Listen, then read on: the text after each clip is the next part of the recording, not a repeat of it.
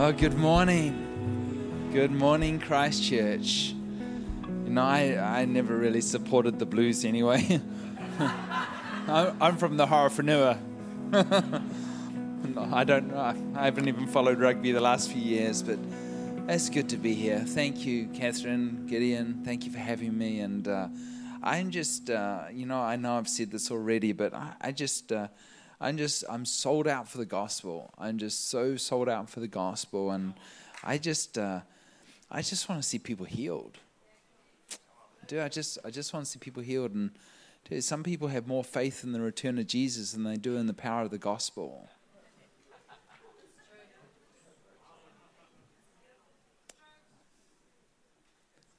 I'm just sold out for the gospel. I just just want to see people healed.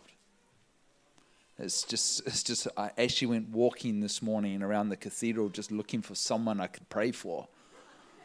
I mean, I was just walking wildly around in the streets until I got caught in the rain, and there was no one out. It was only me. It's like it's so quiet out there.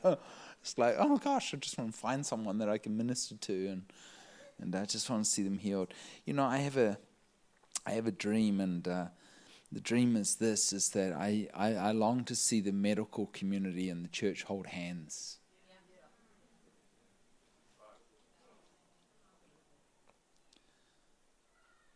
And I, think for too long the, the, the church has dishonored the medical community, and the medical community thinks the church is flakes.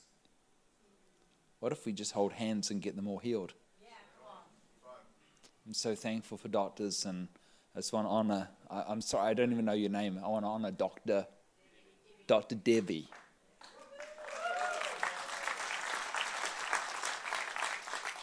It's like let, let's just let's just hold hands and get them healed. Amen.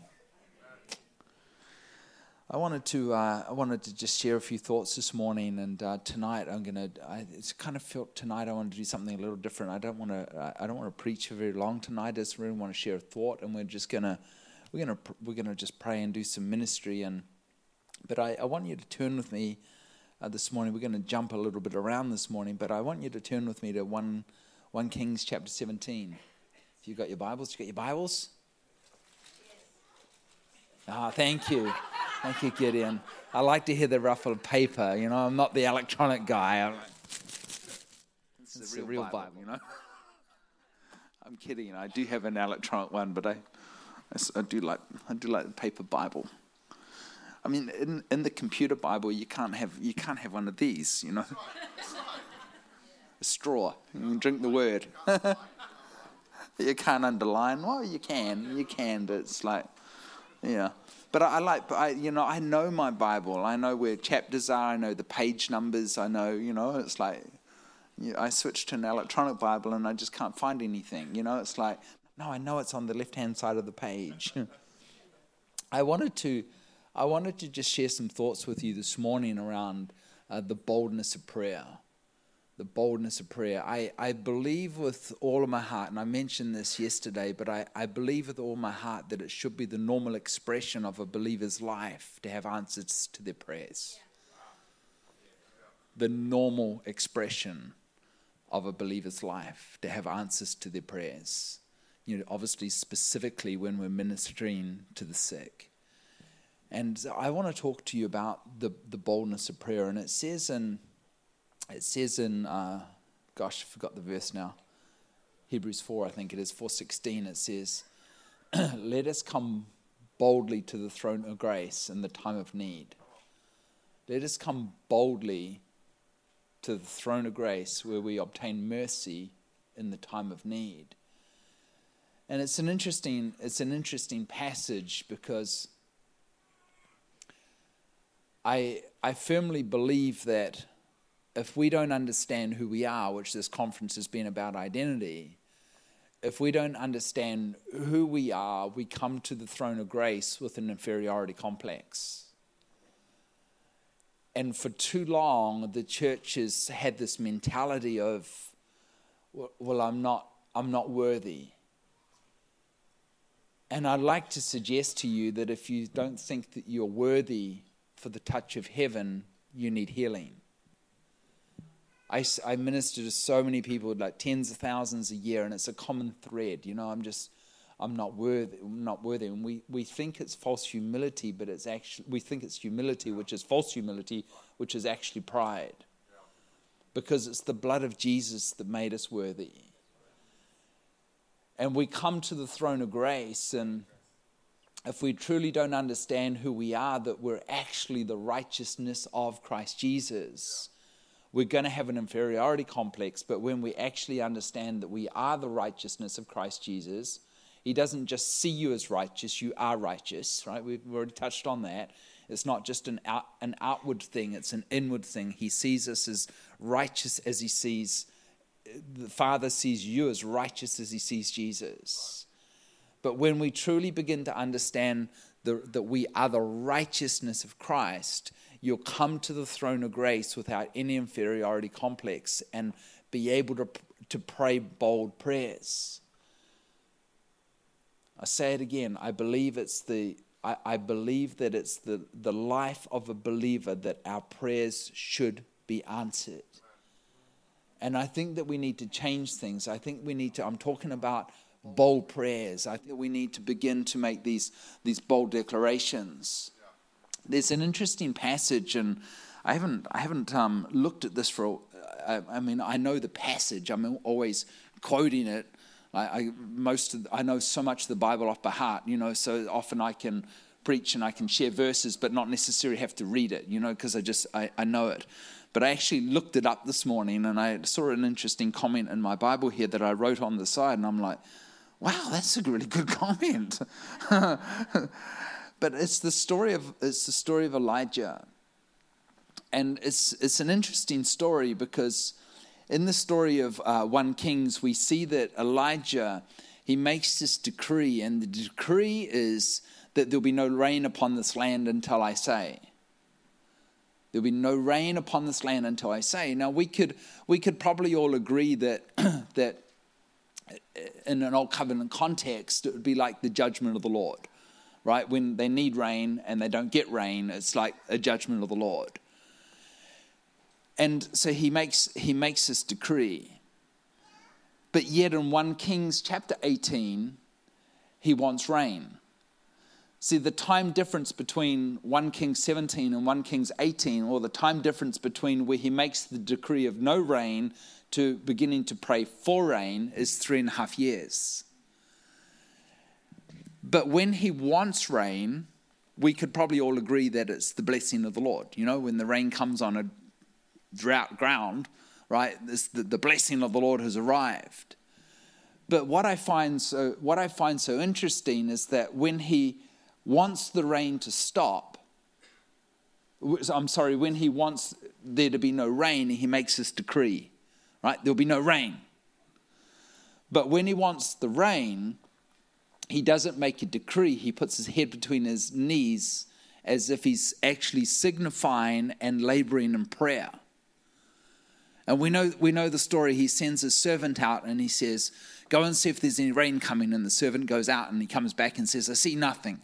And we know Elijah puts his head between his knees again, which is signifying that he's, he's laboring, laboring in prayer. And he prays again and he sends the servant out again. And the servant comes back and says, There's no rain. And it repeats the process seven times. And on the seventh time, the servant comes back and says, I see the cloud the size of a man's hand. This is what this is what kind of really struck me in this verse is that he makes the he makes this bold decree for the judgment of the Lord, but he labors hard for the blessing of the Lord. But we're in a new covenant where what if the blessing of the Lord was about making a powerful decree? This is the little note I put in my Bible here. I said, He has more faith in the judgment than he does in the goodness of God. See, we're in a new covenant. We're in a new covenant. What if in the new covenant that we actually made bold decrees and that we were known for our bold declarations because sometimes our miracle is just a bold declaration away. There's an interesting passage in the book of James, and it says this. It says, uh, I probably can't find it in a hurry right now, but it says, it says something like this it says, Elijah was a man just like us who prayed fervently for the rain to stop. And no rain fell for three and a half years. And he prayed again for the rain. Now, what, what's really interesting about that passage is it says Elijah was a man just like us who prayed fervently. But if you go study, if you go study that word uh, fervently or earnestly, some some versions say earnestly. Earnestly means with sincere or intense conviction, and fervently means enthusiastically or passionately. So it says Elijah was a man, so now we'll paraphrase it. Elijah was a man just like us who prayed sincerely with earnest conviction, enthusiastically and passionately that no rain would come. But yet, when we actually read the scripture, it doesn't seem like an enthusiastic, passionate prayer. He just makes a bold decree. But then it says, and he prayed again that it would rain, but it doesn't say, it doesn't say, earnestly or fervently, he prayed again. It just says he prayed again. See, perhaps God actually sees the earnest, uh, the, perhaps God sees the prayer of faith or the bold declaration as the earnest and fervent prayer. See, I, I wonder if, as believers, is that we are laboring hard and praying hard for the blessing of the Lord, but the Lord's actually saying, I'm looking for an earnest and fervent prayer. I'm looking for someone that will make a bold de- declaration that heaven has no choice but to show up.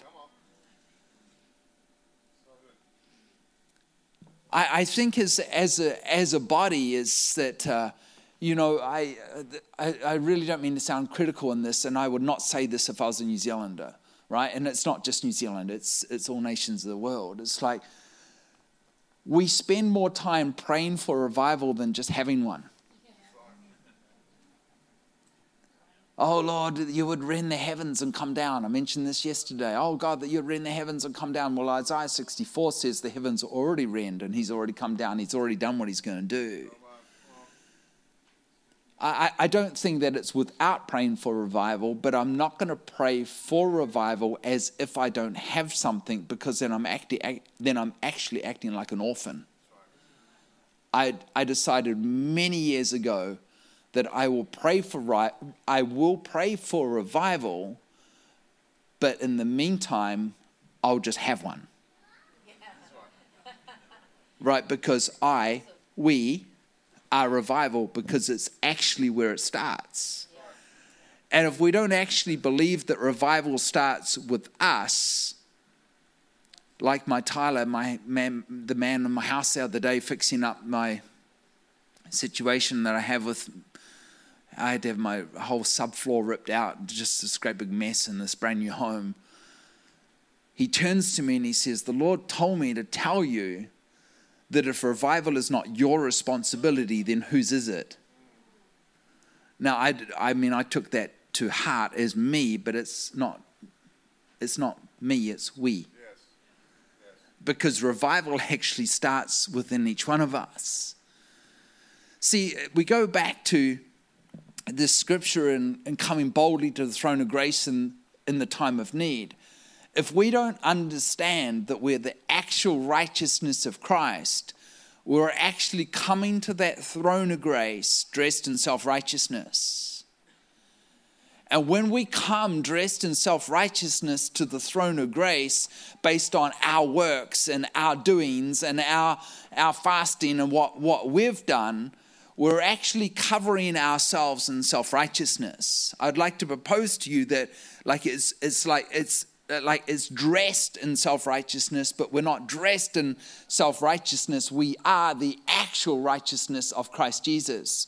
I want you to flick with me to the book of book of Mark, chapter chapter 11 and it says this, and now the next day when they came out from Bethany, uh, verse 12, I'm sorry, chapter 11, verse 12. Now the next day when they came out from Bethany, he was hungry and seen a, uh, a fig leaf having leaves. He went to it to see if he could perhaps find something on it. And when he came to it, he found nothing but leaves, for it was not the season for figs. And in response, Jesus said, Let no one eat fruit from this, let no one eat fruit from you ever again. And the disciples heard it. Now, I, I, I study this verse a lot. I mean, it's one of my favorite chapters in the Bible. See, my question is, is why did Jesus curse the fig tree? And I heard so many messages on why Jesus cursed the fig tree, and most of them seem noble. I just don't know that they feel right. I mean, it's like a good, good idea, you know. I've heard that Jesus cursed the fig tree because he demands fruit in all seasons. You understand you're the righteousness of Christ, you will produce fruit in all seasons. You can't help but just produce all fruit in all seasons when you understand that you're the righteousness of Christ. I'm not trying to produce fruit, fruit just happens. So I, I would like to suggest to you that well, the, the question is why then did he curse the fig tree? But when we jump, when we look at Genesis chapter three, and we're kind of jumping all over the place here. You don't need to turn there. I'll just I'll flick there for. When we took, when we turn to Genesis chapter three, we, we know that Adam and Eve are in the garden, and it says that we know that they the fall happens and they they steal the fruit and and it says that, and the eyes of them were open, and they knew that they were naked, and they sewed fig leaves together, and they made for themselves coverings. See, Jesus curses the fig tree in Mark 11, but the first appearance of the fig leaf is actually in Genesis chapter 3. And I'd like to suggest to you that in Genesis chapter 3, they cover themselves with fig leaves because it's actually the image of self righteousness. And it actually says here, they made for themselves coverings. Now, I love doing root word studies on a particular word and breaking that word down of what it actually means. How many of you know God's first language was in English? Uh, certainly not American. but when we break the passage down and it says that they made for themselves coverings, the word coverings means to cover the bare essentials. It's a partial covering. So, therefore, perhaps Eve made for herself, she got some fig leaves and she made for herself a fakini.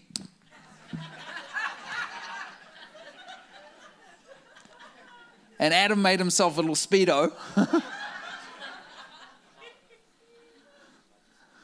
right? And and they they became aware of they they carried a sin consciousness but i've got something to tell you is that no matter how much you try to cover yourself in right and self-righteousness it's never enough because there is no forgiveness in, for sin in fruit salad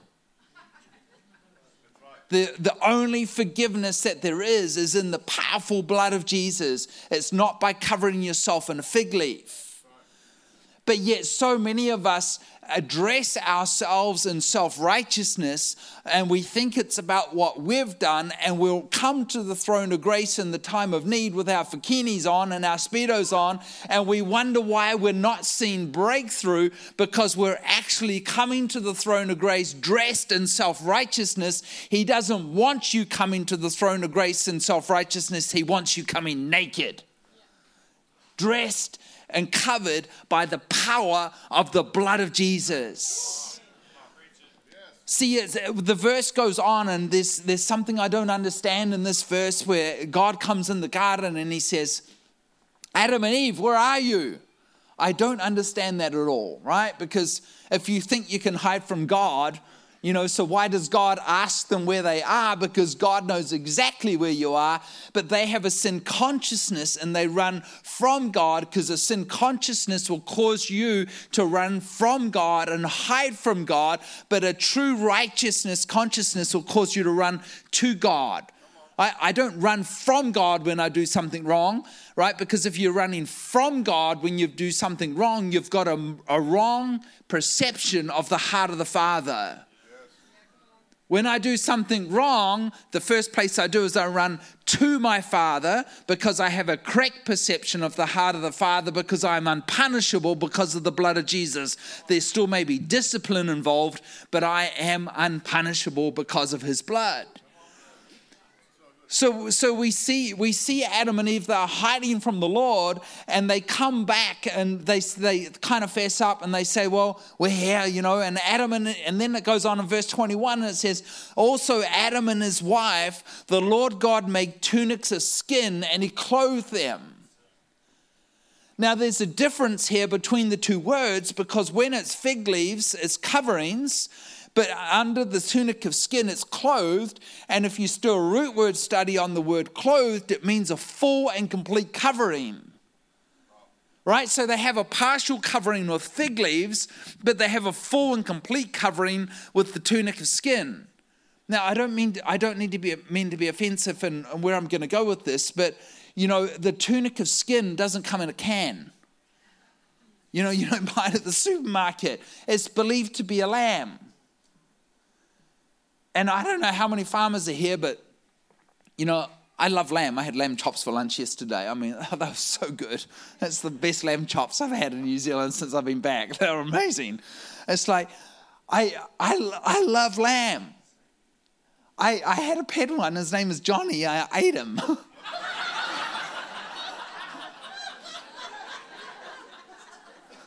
And for my 50th birthday, I'm really sorry if I'm offending you, but for my 50th birthday, a friend in Arizona hand raised Sally for me. And I said, I want Sally killed on her night on the day that she's nine months. And he killed her and put her in a UPS box and carried it to California. And I barbecued her up on a on a, one of those, the whole thing.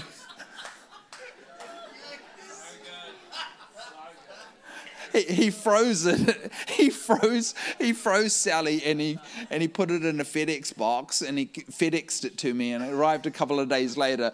It was still frozen, and she was all kind of crunched up. I had to put her in the bathtub to thaw her out. put her to put her on my barbecue. See, but but when but when you kill a lamb, if there's any farmers here, you know that you don't shoot a lamb, you cut the lamb's throat. It's the most painless way for the lamb to die right? And it says here, like it says here that God takes a tunic of skin. Or where do you think the tunic came from? It came from a lamb. And you can have a bit of blood on the inside of the tunic, and he takes that. Uh, this word's not a swear word in, in, in the States, right? I know it is here, but probably context, right?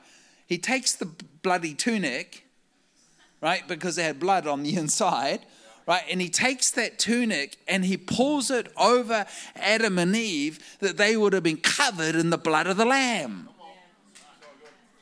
See, righteousness is not just a covering, righteousness is an infusion. Are you with me? You're not just covered on the blood of the Lamb of, on the outside, because righteousness is not, I'm just, he doesn't just see you as righteous, you are righteous through and through.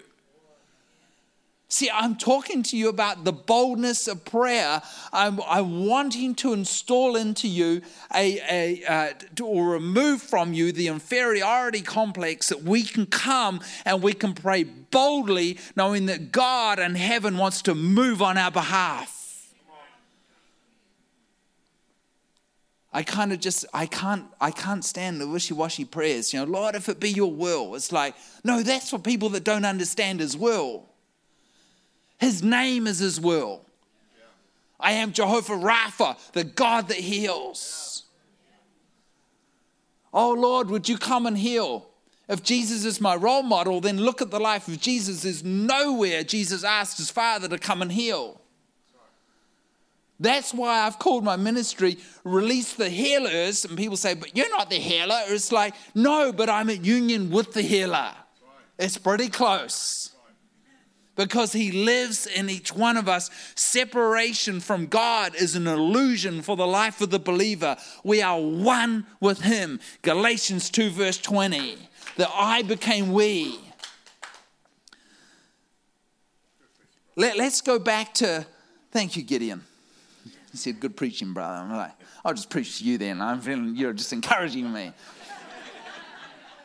let's go. Let's go back to to to, uh, to Mark chapter 11, uh, Mark chapter eleven, which is going to be my. Uh, we won't be leaving out of Mark chapter eleven now. And in response, Jesus said, "Let no one eat fruit from this tree ever again." Was he cursing self righteousness? I think he was. I think he's cursing self righteousness. And then he says this. Um, and Jesus went into the temple and he began to drive out those who sold in the temple, and he overturned the money changers and the seats of those who sold doves. Now, I, I just, I, I love words, right? I'm a word guy. I'm like, why, you know, like, why does it say that but not that? I'm like, I love to read between the lines, you know, if anybody else like that, I'm just like, I'm an inquisitive guy. I just ask so many questions, people get sick of me. I'm just like, because I got to know how something works. I'm just asking questions.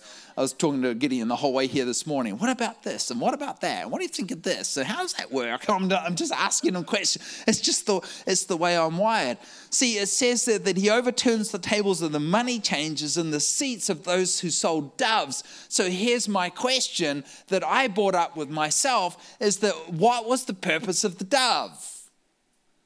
The purpose of the dove was a sin offering, but there are other sin offerings in the temple, which are the bulls, the goats, the lambs, and the doves. So why then does it only say the doves? Who bought the dove? The poor.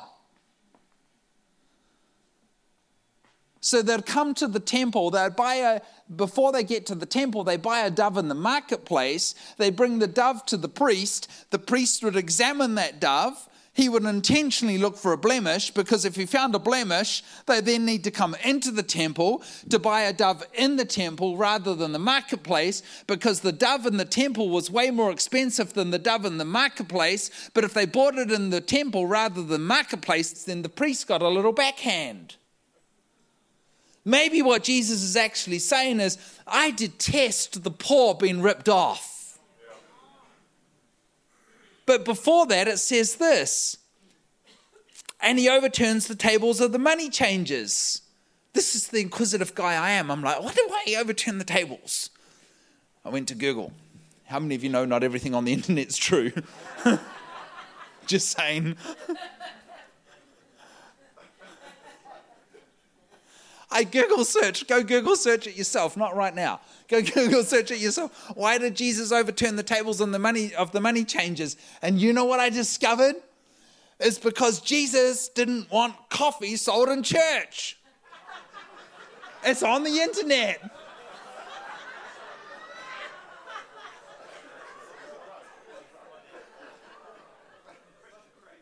It also said I tell you, if Jesus was here right now, he'd be up here with a long black.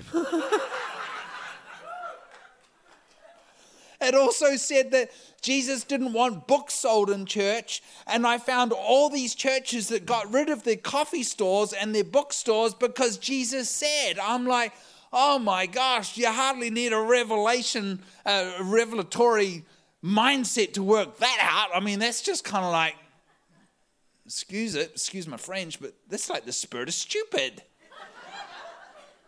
and it's like there has to be something deeper than that. Like coffee and bookstores.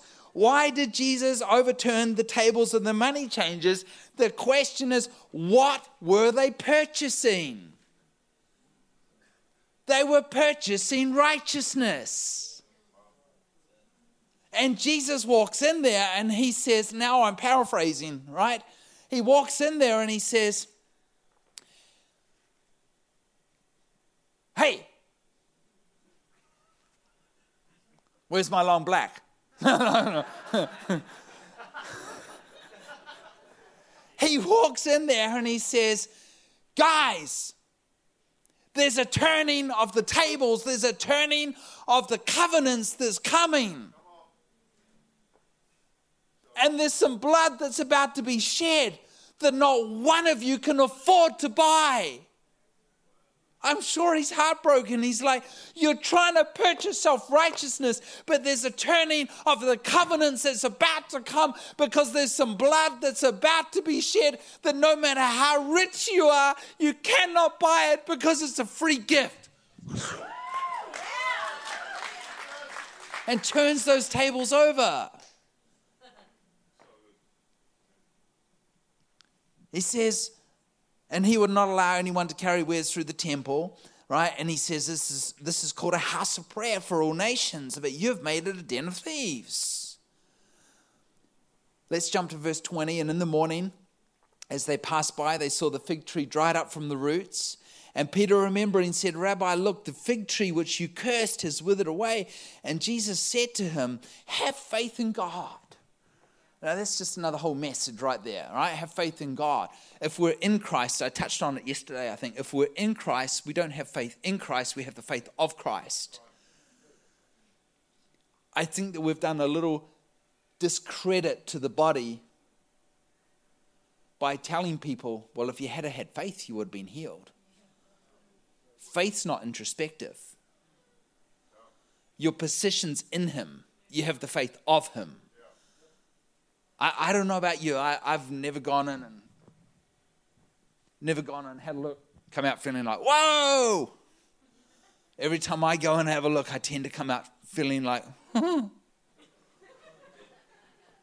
My Bible says, Look unto Jesus, the author and the perfecter of our faith. But our was never in the original manuscript it actually should say, looking unto Jesus, the author and the perfecter of faith. Changes the context completely. And then it says, and Jesus answered and said, Have faith in God. Okay, we'll, we'll change that. Have faith of God. And then uh, my favorite verse, I just love this one. I say my favorite verse about every verse because they're all my favorites. It's like my daughters, I tell them, each, each one of them, you're my favorite, but don't tell the other one.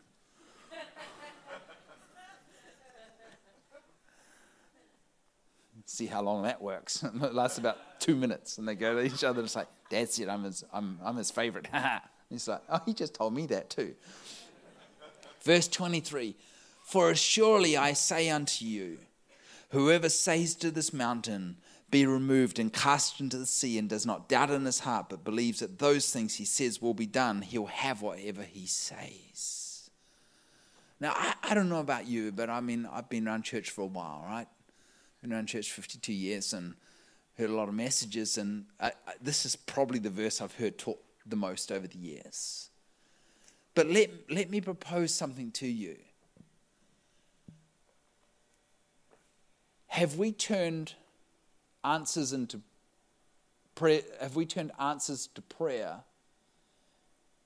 into principles rather than operating from the presence? I, I've, I, I tell you, I've done so much study on this verse. For surely I say unto you, whoever says to this mountain. Now, let me ask you a question. How many of you got mountains in your life? Three of you? Come on, don't lie. See, what, what are the mountains in our lives? Sickness, finance, health. Don't say your husband or your wife. Relationships. You know, we've all got we've all got mountains in our life that, that we want to see move. I, I can't help but wonder whether we've failed in many instances to see the power of God move because we've taken the passage out of context and we say, Well, I've got a mountain in my life. You know, I've got a two bedroom home and I'm just believing for a 19 bedroom home. And I'm just going to declare this over my house, for surely I say to you, whoever says to this mountain, I got a mountain, I need a bigger house, I need a bigger motorcycle, I need a bigger car, and I just speak, I, I just speak Mark 11, verse 23 over my motorcycle, and I just command you in the name of Jesus to turn into a Harley Davidson. I just command my little house to turn into a mansion. I, you know, but yet, but when we actually look at what the passage actually says, please don't get me wrong. I believe in speaking to our mountains without question. The prophet Zechariah says, with shouts of grace, grace, the mountain shall be removed. It doesn't say, with shouts of principle, principle, the mountain shall be removed. Have we taught this passage out of principle rather than out of presence? Perhaps we've done the church an injustice because of what it actually says, bear with me, for surely I say to you, whoever says to this mountain. This, I didn't do too well in English school, but I did learn this. This is singular, it's not plural. I had to look up the dictionary to see what plural meant, but this is singular, it's not plural. So, is he talking about your mountains? Is he talking in this passage about the mountain of sickness, the mountain of debt, relationships? Yes, I believe in speaking to our mountains. I'm just not so sure that this is the passage for it. It says, this mountain. So, therefore, if this mountain is singular and it's not plural, he's talking about one mountain and he doesn't say your mountain. He doesn't say whoever speaks to your mountains. He said whoever speaks to this mountain. So therefore, I wonder what this mountain could be. See, if we take the whole of this chapter in, in Mark chapter 11, the whole passage is on self righteousness. The entire passage, the whole thing is on self righteousness. So maybe what Jesus is actually saying is I'm going to paraphrase him again. Maybe what Jesus is actually saying is, Church, do you want to operate in the abundance of faith? Do you want to see extraordinary miracles in your family? Do you want to see extraordinary miracles in your, in your church? Do you want to see extraordinary miracles in Christchurch? Do you want to see extraordinary miracles spread across this nation? then it starts by you speaking to your mountain. What's the mountain? Self righteousness. Perhaps the abundance of faith is going to come out of putting the blood of Jesus back in the church and start cursing self righteousness because the mountain he's talking about is Mount Zion, and on Mount Zion was the temple, and in the temple they were purchasing self righteousness. Perhaps what he's actually saying is that. Excuse me. Come out. I told you last night, I've been preaching 500 times a year for the last 14 years, and then I don't preach for four months and my voice is gone. It's like I'm just not, not you know, I had four months off, and now it's like,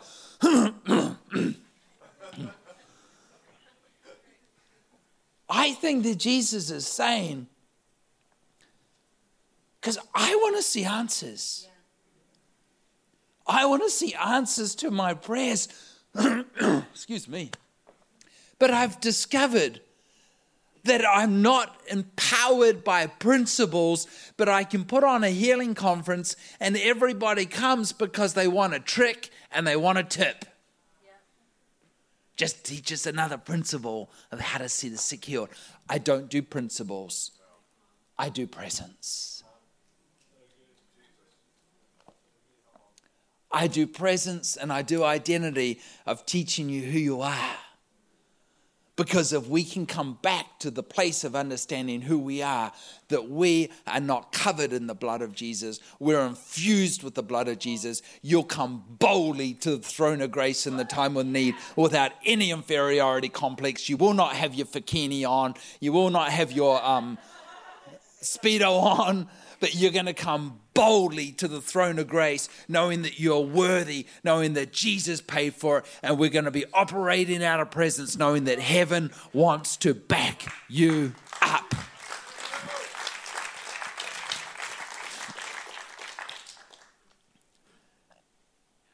Churches, it's time that we see the greatest revival that this nation's ever seen. I, am just expressing my heart here, and I'm, I'm so passionate about this, but I did not come back to New Zealand to put a tick in the box to say, I went to church on Sunday. I can't do church anymore. Does that mean I'm not going to come to church? Of course, it doesn't mean that. Do you have a, do you have a tissue? Otherwise, I might need to use my mask.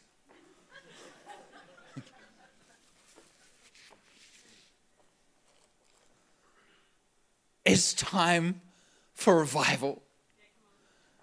There is more. There is so much more. And I'm believing that we're going to see the greatest healing movement that this nation has ever seen, that we're going to see the most extraordinary signs and wonders that this nation's ever seen. I've spent 16, 14 years traveling the world to 63 countries, seeing the most unusual things, uh, crazy miracles. I've come back here because the Lord told me to come back here because it's New Zealand's time. I want us to stand.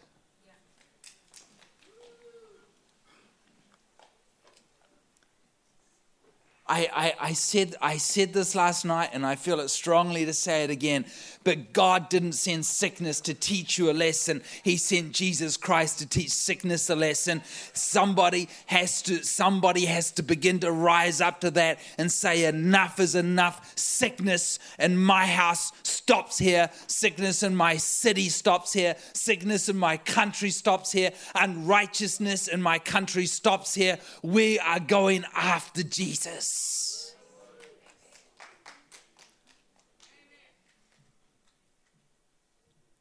Are you allowed to hold hands in church because of the COVID thing? I don't know what the rules are.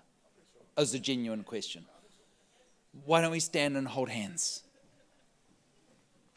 I, the last thing I want to do is break a rule. I mean, I, I just don't know what the rules are.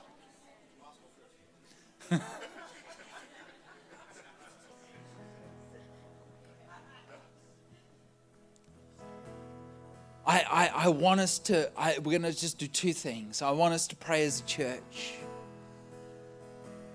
I, I, I want you to pray. I want to make sure everybody's holding somebody's hand across this auditorium, whether you stand or you can't stand and you're sitting. I want you to take a hand.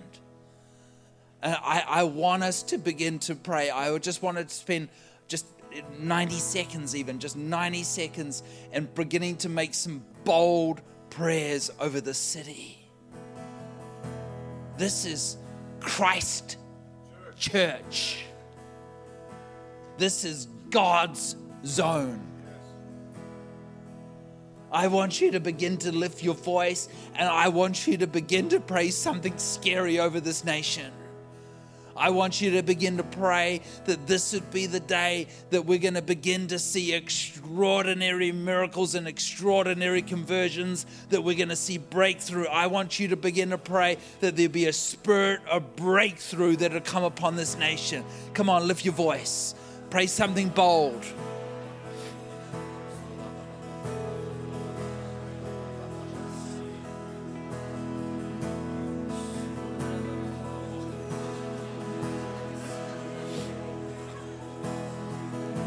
Just pray for the person on your left and right. Pray for them like you'd want them to pray for you. Pray something scary over them that God's going to use them in an extraordinary, extraordinary way.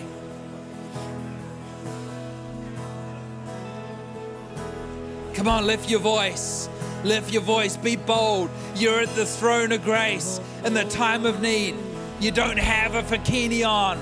You're covered and you are you are infused with the blood of Jesus.